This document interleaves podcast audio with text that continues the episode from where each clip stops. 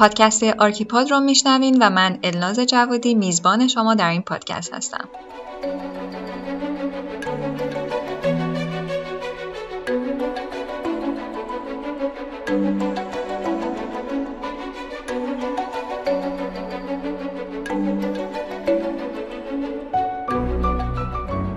در هر اپیزود آرکیپاد سراغ یکی یا چند معمار میرم تا با شما تجربه های کارشون رو به اشتراک بذارم. اگر دنبال پیدا کردن راهتون تو مسیر معمار شدن هستین امیدوارم که این پادکست بتونه بهتون کمک کنه.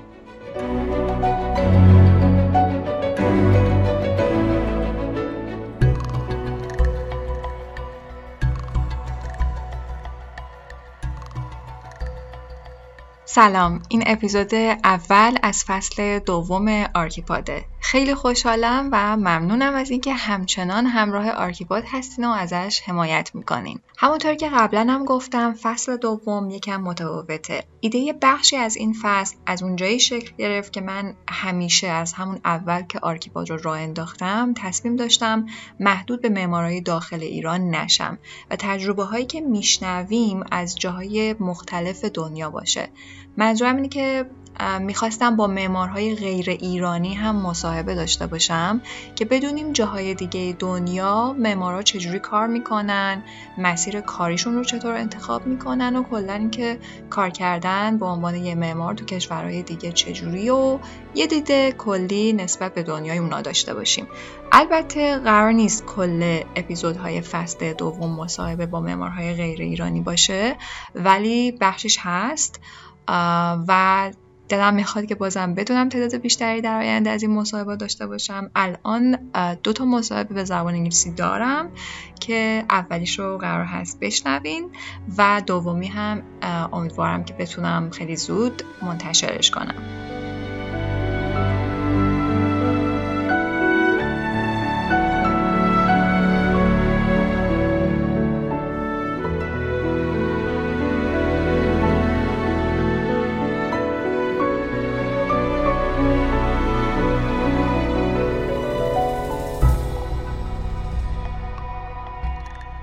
در مورد هر کدوم از این مصاحبه ها باید بگم که اول می‌خواستم کلا به انگلیسی باشه اما می‌دونم خیلی ها تو ایران به انگلیسی تسلط کامل ندارن و دلم هم نمیاد که محتوای آرکیپاد فقط مخصوص یه عده درست بشه.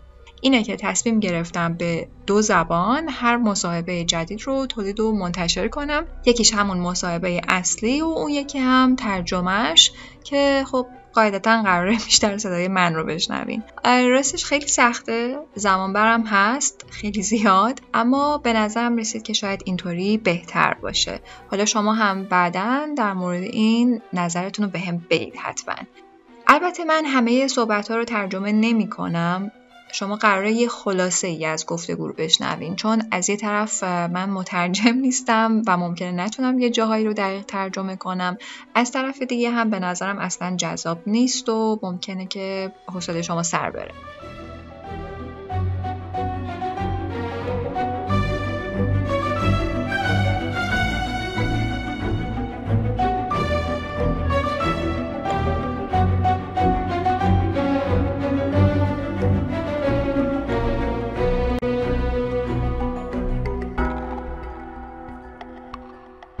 ولی حالا خارج از این موضوع در کل به شدت توصیه می‌کنم که حتما حتما دنبال یادگیری زبان انگلیسی باشین. چون ببینید حتی اگر که هیچ وقت کشور دیگه ای نرین حتی اگر سال هاست که معمار هستین و کلی اطلاعات و تجربه دارین انگلیسی ولی می‌تونه بهتون کمک کنه که دسترسیتون به تعداد زیادی از منابع بروز و دست اول و معتبر بیشتر بشه. و خب حالا این وسط هم اگر دوست داشتین می‌تونین با معمارای دیگه از کشورهای دیگه آنلاین صحبت کنین اطلاعات بگیرین از تجربه هاشون تو کارتون استفاده کنین. برای اینکه به نظر من همونقدر که خوب آدم منطقه خودش رو بهتر و عمیقتر بشناسه همونقدر هم مهمه که ببینیم و بدونیم که دید جهانی نسبت به یه سری موضوعات مشابه معماری چی می‌تونه باشه. و اینم اضافه کنم که حقیقتا تفاوت خیلی خیلی زیادی هست بین وقتی که شما این اطلاعات رو از یه واسطه دریافت می‌کنین با زمانی که خودتون اونا رو می‌خونین و میشنوین. چون همیشه اون واسط حالا یه شخصی مثل من توی اطلاعاتی که به شما منتقل می‌کنه به صورت ناخودآگاه حتی بر اساس سلیقه سواد و تجربهش یه دستکاری انجام میده و در واقع اصل مطلب به شما ناقص منتقل میشه.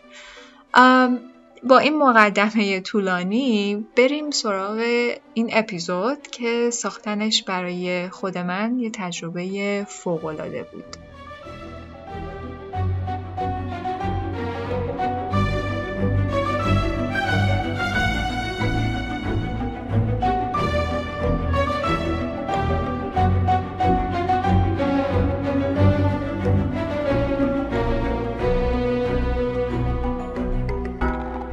دنیل تنلر مهمون این اپیزود یعنی اپیزود اول از فصل دوم آرکیپاد هست. دنیل معمار و از دوستان خیلی خوبه چند ساله منه که البته تا حالا از نزدیک ندیدمش. دنیل کره جنوبی زندگی می‌کنه دورگه هست با پدر آلمانی و مادر کره آلمان بزرگ شده همونجا هم معماری خونده و بعد مهاجرت کرده به سرزمین مادریش در کره جنوبی به این موضوع من بایستی اشاره می کردم برای اینکه یه بخشی از گفتگوی ما حول همین قضیه میگرده که با ملیت متفاوتی در یک کشور دیگه کار کردن چه تبعاتی داره حالا هم مثبت و هم منفیش.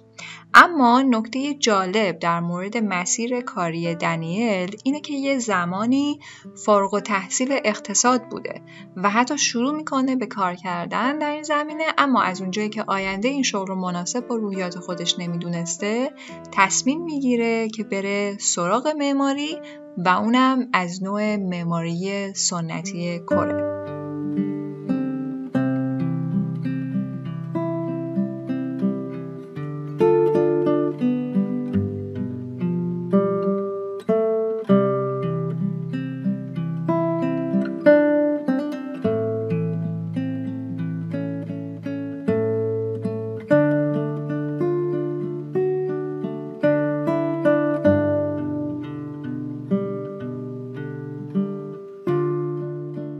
برای سوال اول از دنیل پرسیدم چرا شغلش رو تغییر داد و اینکه فکر نمی کرد که برای تغییر ممکنه دیر باشه یا دنبال معماری رفتن کلا کار اشتباهی باشه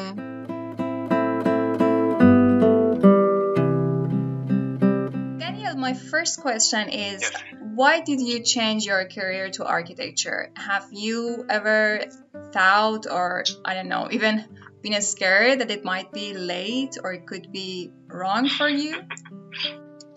Uh, of course, yes.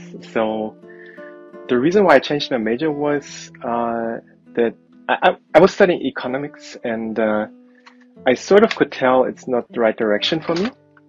And you know, when you're in that age, early 20s, you have many thoughts about your future. جواب دنیل اینطوری بود که از همون اول تقریبا می‌دونست یه جورایی که اقتصاد مناسبش نیست. ولی خب اوایل 20 سالگی آدم خیلی درگیر فکرهای مختلف میشه که می‌خواد با زندگیش چیکار کنه. اونم یه جورایی علاقه داشت به اقتصاد اما نمی‌دونست که می‌خواد چیکاره بشه. چون که می‌گفت کار کردن تو شرکت های بزرگ رو نمی‌خواسته و دلش می‌خواست کارهایی رو انجام بده که بیشتر درگیر مسائل اجتماعی باشه. برای همین به ذهنش می‌رسه که مثلا بره سراغ تحقیق در اقتصاد. حتی یه دوره کارآموزی هم میره یه مؤسسه تحقیقاتی. محیطش هم خوب بوده گویا اما اون پشت میز نشینی چیزی نبود که در مورد آینده شغلی خودش تصور می‌کرد. اون مؤسسه هم اتفاقا تو کره بوده و اون زمان یعنی میره کره این دوره رو میگذرونه و بودن توی اون محیط بهش یادآوری می‌کنه که چقدر فرهنگ و به خصوص معماری سنتی کره رو دوست داره. بعدا یک کتاب به زبان کره پیدا می‌کنه در مورد خونه های سنتی کره که بهشون میگن هانوک. ایمیل می‌زنه به نویسندهش که اطلاعات بیشتری بگیره و نویسندهش هم که اتفاقا یه مؤسسه داشته در رابطه با همین معماری سنتی کره. خیلی خوشش میاد که یه نفر آلمانی به هانوک علاقمند شده و دعوتش می‌کنه که حالا هر وقتم کره اومدی دوباره با هم صحبت کنیم در موردش. حالا اینم بگم که خود دنیل تو سوالات بعدی البته در مورد اینکه چرا اون شخص یا حالا کره ها تصورشون از دنیلی که دورگه کره آلمانی هست یه شخصیه که کلا خارجی غربیه و آلمانیه.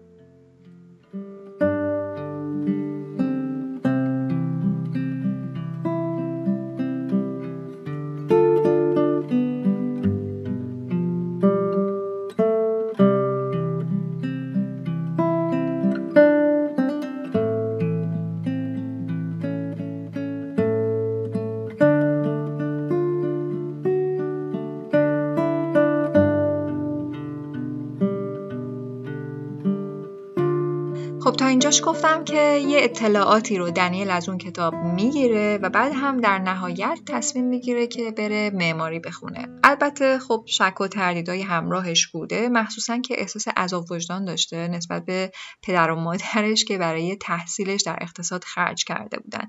ولی خودش میگه که همونها دوباره بازم حمایتش کردن و حتی بهش گفتن که ما اصلا نمی‌دونیم تو چرا از اولش رفتی سراغ اقتصاد و نرفتی سراغ معماری. همه اینا به کنار دنیل از طرف دیگه میگه که دوباره شروع کردن تحصیل توی معماری به خصوص وقتی که یه دور دانشگاه رفتی و توی یه رشته دیگه فارغ و تحصیل شدی خیلی سخته. اما با وجود همه این تردیدها بالاخره میره و مدرکش رو یعنی مدرک معماریش رو از دانشگاه آخن آلمان می‌گیره و بعدش هم مهاجرت می‌کنه به کره برای کار و زندگی.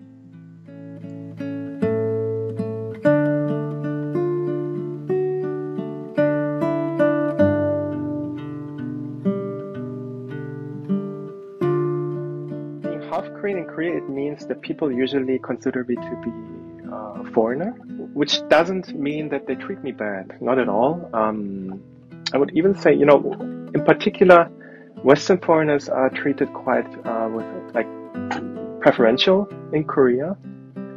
Um, I think it's it's not a good thing because I think everyone should be treated the same. Um, از دنیل پرسیدم به عنوان یه دورگه کار کردن تو کره چجوریه بهم گفتش که دورگه بودن تو کره معنیش خارجی بودنه. معمولا خیلی متفاوت برخورد می‌کنن باهات و خیلی تحویلت می‌گیرن و به توجه می‌کنن که این هم خوبه هم بده. دنیل میگه خوبیش همون توجهی که می‌گیریم اما بعدش اینه که نمی‌خوام برای ملیتم با هم متفاوت برخورد بشه ترجیح میدم برای کارم شناخته بشم. دلیل این نوع رفتارم تو کره اینه که کره قبلا تحت استعمار ژاپن بوده یه جورای منزوی بوده طی سالهای زیادی. و تو سالهای اخیر تو دنیا شناخته شده میشه و خلاصه که به قولی درش رو به دنیا باز میشه و کره مشتاق میشن که با خارجی ها بیشتر ارتباط برقرار کنن. و قاعدتا براشون جذابه که کسی از بیرون از یک کشور دیگه به هنر و معماری اونا علاقه مند بشه. ولی خب به قول دنیل هنوز اونقدرها هم فرهنگ کره پذیرای ورود خارجی ها به هر زمینه کاری نیست به خصوص حالا توی اون بخشای هنرهای سنتی و اینا.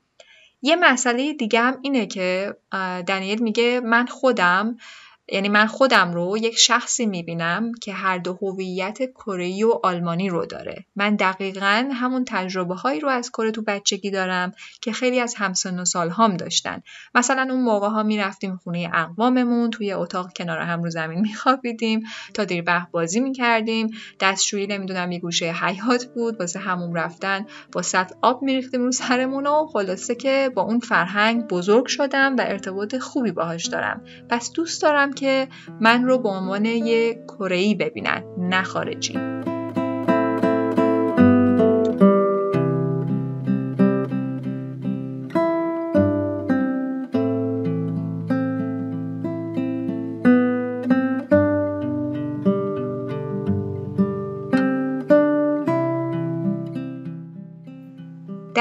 یکی از همکارای سابقش دفتری رو توی سئول تأسیس می‌کنه به اسم Urban Detail Architecture. از اونجایی که دنیل قبل از تأسیس این دفتر تنها یه تجربه کاری توی شرکت معماری داشته، ازش پرسیدم به نظرت خیلی زود نبود که کار خودت رو شروع کنی؟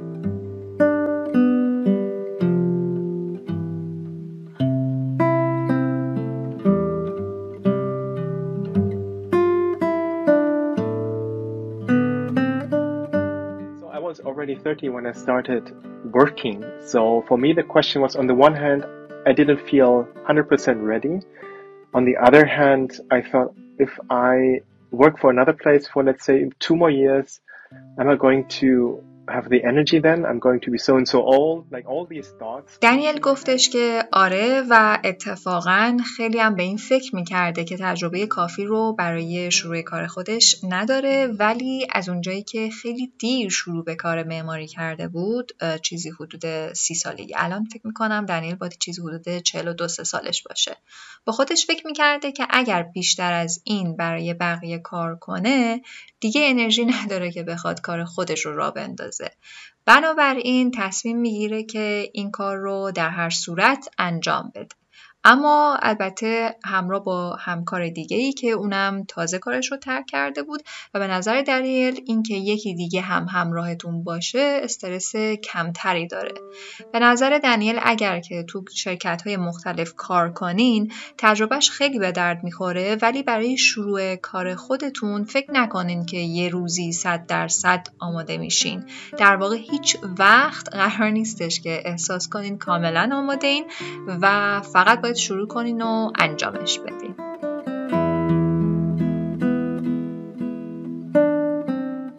Maybe for many people it's better to have more than one workplace experience because you get a broader uh, spectrum of methods and you get just more overview of how things can be done. So I would actually recommend to do it.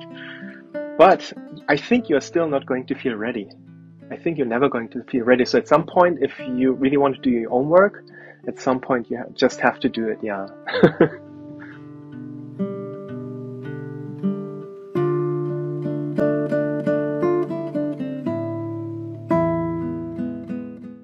در مورد تفاوت کار معماری تو آلمان و کره ازش پرسیدم که گفت تجربه کار معماری تو آلمان نداره اما طبق اون چیزهایی که از دوستان معمارش تو آلمان شنیده کار کردن به عنوان یه معمار تو آلمان تقریبا سختره که اونم به خاطر قوانین پیچیده و سختگیرانه اونجاست.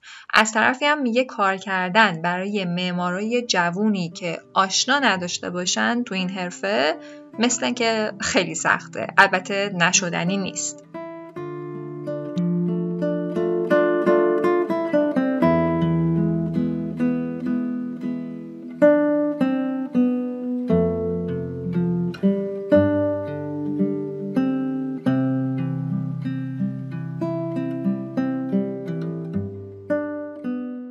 What are your main challenges? I mean, uh, as an architect in Korea, I mean, how's the life work balance for Korean architects?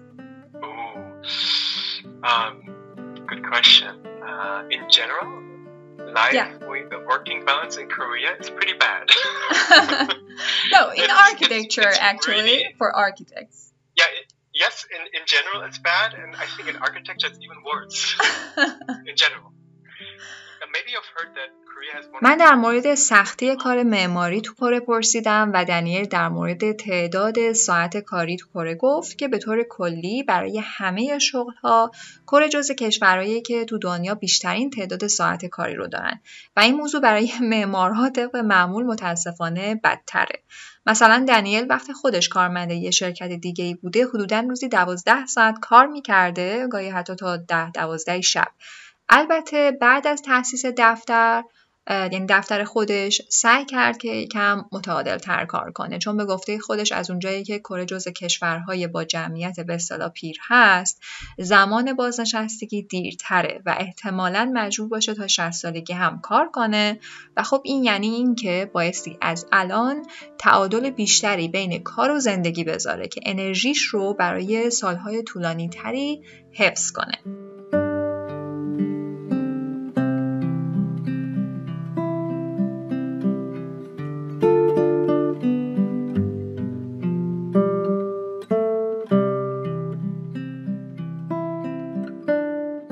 حالا من همینجا یه پرانتز باز کنم. این دقیقا چیزیه که وقتی دانشجوان با خستگی خیلی زیادی می اومدن سر کلاس به خاطر تحویل پروژه و اینا بهشون می‌گفتم که تو رو خدا انرژیتون رو تو روزای مختلف تقسیم کنید. یعنی که نه این مثلا برف از چند شب پشت سر هم بیخوابی رو تحمل کنین. این بعدا کار دستتون میده سنتون که میره بالاتر و انرژی خیلی کمتری دارین. اون موقع که ما واقعا نمی‌دونستیم یعنی کسی واقعا نمیومد و ما بگه این کار نکنین الانم که ماشاءالله کو گوش شنوا.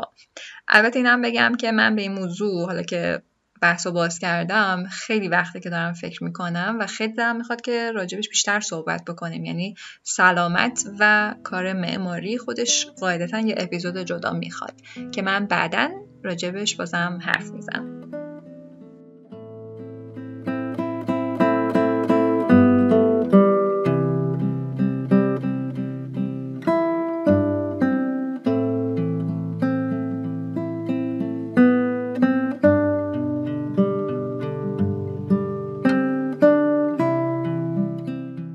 ادامه صحبت ما در مورد مستندهایی بود که دنیل شرکت کرده بود تو اینها و ازش پرسیدم که کلا چجوری وارد کار مستندسازی و اینا شده.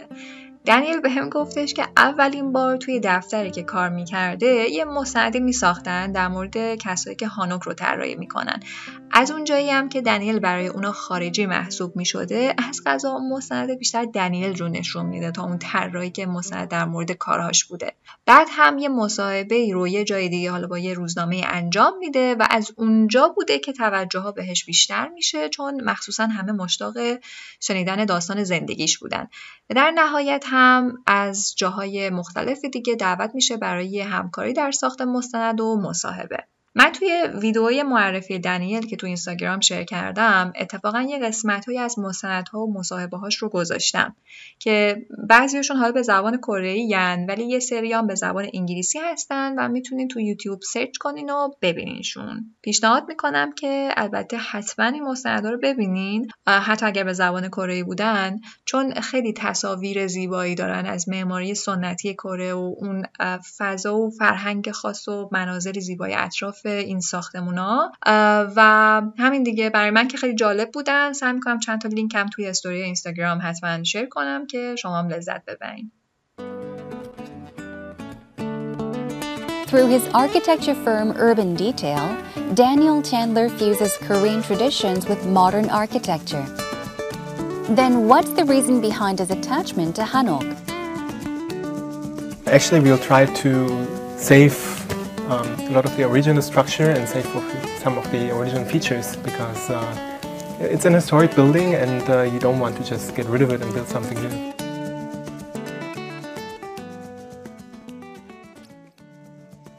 대체 그는 한옥의 어떤 매력에 빠진 걸까요?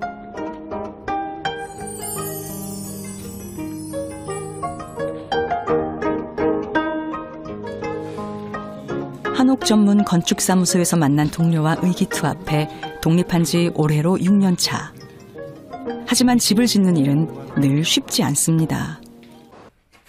그러니까 천정 우리가 질 텐데 전 지금 이거 거슬리네. 이런 거를 이제 어떻게 네, 처리할 것인가 고민을 할게요. 예, 고민을 좀 하고 도면을 싹 설정을 해서 해주면은 예, 예. 예. 어, 나 혼자 뭐 그냥 어떻게 어떻게 해야 진행할지 모르니까 그다음에 여기도 그 아래는 20인가요?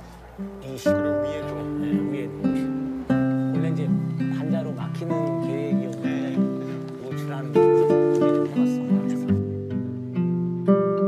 도심 속 한옥이기 때문에 다소 좁은 공간들을 최대한 활용할 수 있게끔 از دنیل پرسیدم به نظرش این مستندها روی موفقیت کاریش تاثیر گذاشته گفتش که کمک میکنه ولی نه اونجوری که به نظر می‌رسه. مثلا کلی تلفن می‌گیریم بعد از منتشر شدن مصاحبه و مستندها ولی اکثرا فقط می‌خوان با کسی که تو تلویزیون بوده حرف بزنن. پروژه عملا در کار نیستش.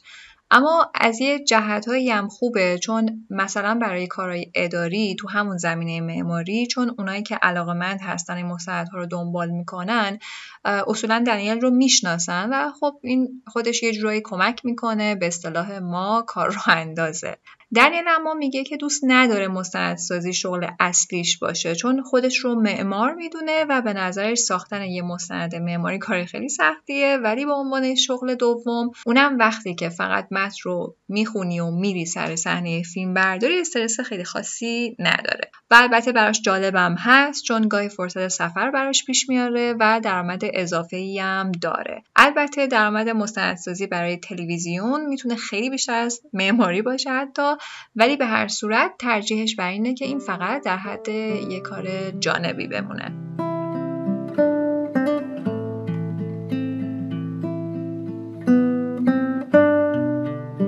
و اما در آخرین قسمت گفتگومون از دنیل خواستم که واسه معمارهای جوونی که تازه کارشون رو شروع کردن و یا تو پنج سال اول کارشون هستن اگر توصیه نصیحت یا پیشنهادی داره بهمون بگه. که توصیهش برای خود من خیلی جالب بود. گفتش که تو این کار فقط اینکه دانش خوبی داشته باشی و معمار خوبی باشی مهم نیست. یه چیزی که خیلی مهمه اینه که آدمهای خوبی تو کار دور برات باشن. آدمایی که می‌تونی بهشون اعتماد کنی و برای ساختن این اعتمادم لازمه که وقت بذاری و بشناسیشون. سعی نکنید وارد رقابت باهاشون بشین رقابت تا یه جایی باعث پیشرفتتون میشه اما روابط خوب ساختن شما رو خیلی جلوتر می‌بره I think the most important thing is not only to gain knowledge and become a good architect, but also to have good people around you. People you can trust.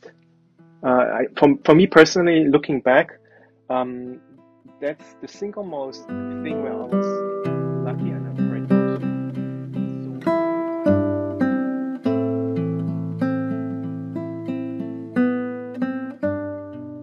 پیشنهاد بعدیش هم این بود که دقت کنید کجا رو برای کار کردن انتخاب می کنید. خب البته سخت آدم از قبل بدون فلانجا مثلا چجوریه همکارای آیندهش کی هستن. اما در کل میشه حالا یه جورایی فهمید و انتخاب کرد. بر اساس اون تصوری که از آینده داریم وارد مثلا فلان شرکت و فلان دفتر بشیم.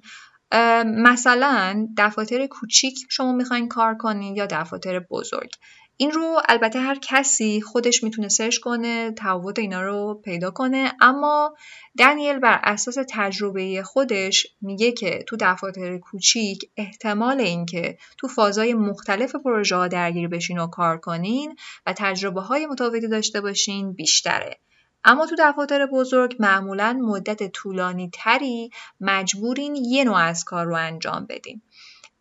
فکر می‌کنم منظورش اینه که چون شرکت های بزرگ معمولا تخصص های مختلفی رو استخدام می‌کنن از شما انتظار نمیره روی همه مراحل پروژه کار کنین که این می‌تونه برای یه عده جذاب باشه و یه عده مثل دنیل دوست نداشته باشن. از طرفی میگه که دفاتر کوچیک نیاز به پروژه های بزرگ دارن که براشون سودآور باشه از سر مالی اونا رو سر پا نگه داره. ولی پروژه های بزرگ هم خب تجربه می‌خواد که معمولا دفاتر کوچیک ندارن و این مسئله چالش برانگیزه براشون و به لحاظ مالی کلا شرایط برای دفاتر کوچیکتر سخت داره در هر صورت سعی کنید اول مشخص کنید چه جور معماری می‌خواین بشین و بعدش هم جایی رو پیدا کنید که شبیه به تصورتون باشه که شما رو بذاره توی همون مسیری که می‌خواین.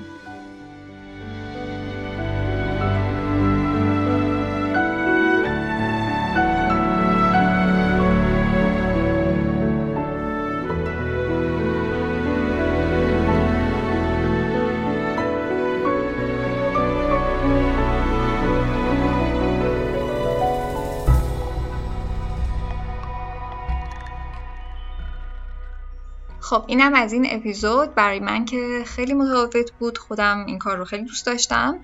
ولی در هر صورت برام خیلی مهمه که نظر بدین و بهم بگین که آیا این سبک از اپیزودها رو دوست دارین و براتون مفید هست یا نه. و همین دیگه امیدوارم لذت برده باشین. برای بقیه هم حتما بفرستینش. همین الان لطفا. و یادتون باشه مثل همیشه می‌تونین از اپلیکیشن های پادگیری که در اینستاگرام معرفی کردم مثل Castbox، Google Podcast و Apple Podcast آرکیپاد رو بشنوین.